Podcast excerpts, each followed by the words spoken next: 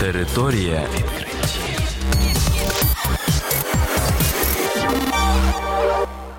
Це програма Територія відкриттів. Кілька слів про новітнє та надзвичайне. І я, ведучий Богдан Нестеренко. Вітаю вас, шановні слухачі.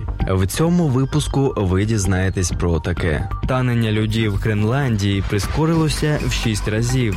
Вченим вдалося створити синтетичні полімери всередині живих клітин.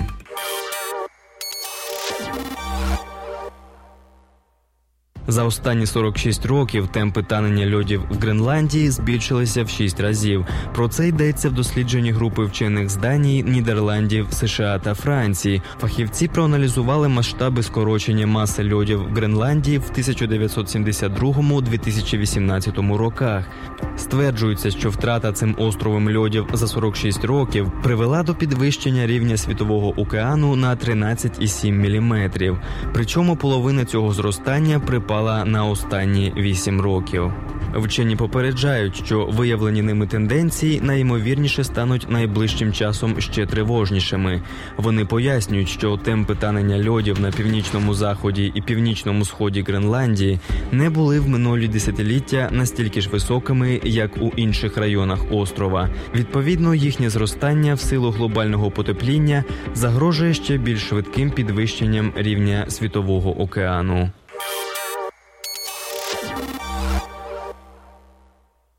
Вчені Единбурзького університету Шотландії розробили спосіб створення синтетичних біополімерів усередині живої клітини. Стаття про це була опублікована в журналі Nature Chemistry.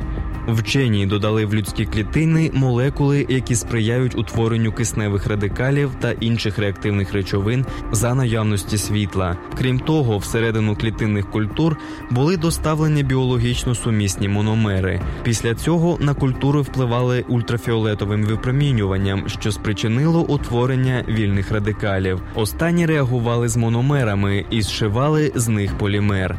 Вчені відзначають, що деякі з полімерів були флуоресцентними, формували наночастинки і навіть змінювали поведінку і рух клітин. На їхню думку, результати роботи допоможуть розвинути нову область хімічної біології.